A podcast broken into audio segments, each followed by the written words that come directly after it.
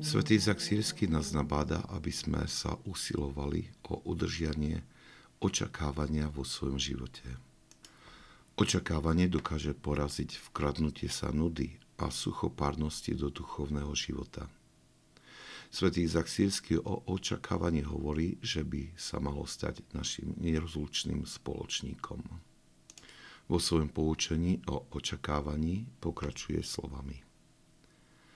Ak si vo svojej cele, tak očakávanie bude s tebou.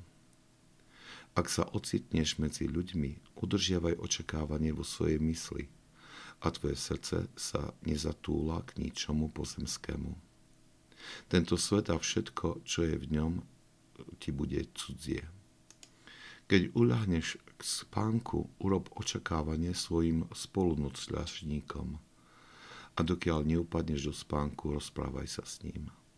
Potom žiadna poškvrnená myšlienka sa nepribliží tvojmu srdcu, pretože rozhovor tvojej mysle je nemateriálny a žiaden nemateriálny objekt, ktorý sužuje mysel, sa tak nemôže vynoriť.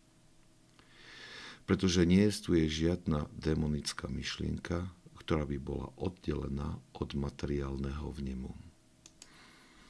Z týchto slov je nám zrejme, že udržiavanie živého očakávania v srdci nie je užitočné iba pre porazenie nudy a suchopárnosti, ale pomáha aj v iných oblastiach duchovného života.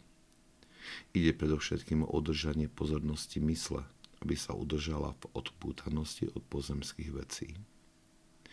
Svetý Jan Klimák o odpútanosti od sveta hovorí ako o prvom kroku v duchovnom živote, bez ktorého nie je možný žiaden pokrok. Mysel naplnená očakávaním tiež chráni pred dotieravosťou zlých myšlienok. Praktickou radou svätého Izáka sírskeho je vedomé vstúpenie do tohto očakávania pred nočným spánkom. Dobrým príkladom sú začiatočné slova modlitby svätého Jána z Damasku, ktorú nachádzame vo večerných modlitbách. Milovník ľudí, vládca, neby, nebude mi už toto lôžko hrobom, alebo mojej kajúcej duši zažiariš ešte novým dňom. Svet Izák Sírsky hovorí, že naplnenie srdca pred spánkom očakávaním ochráni nás od útoku zlých myšlienok.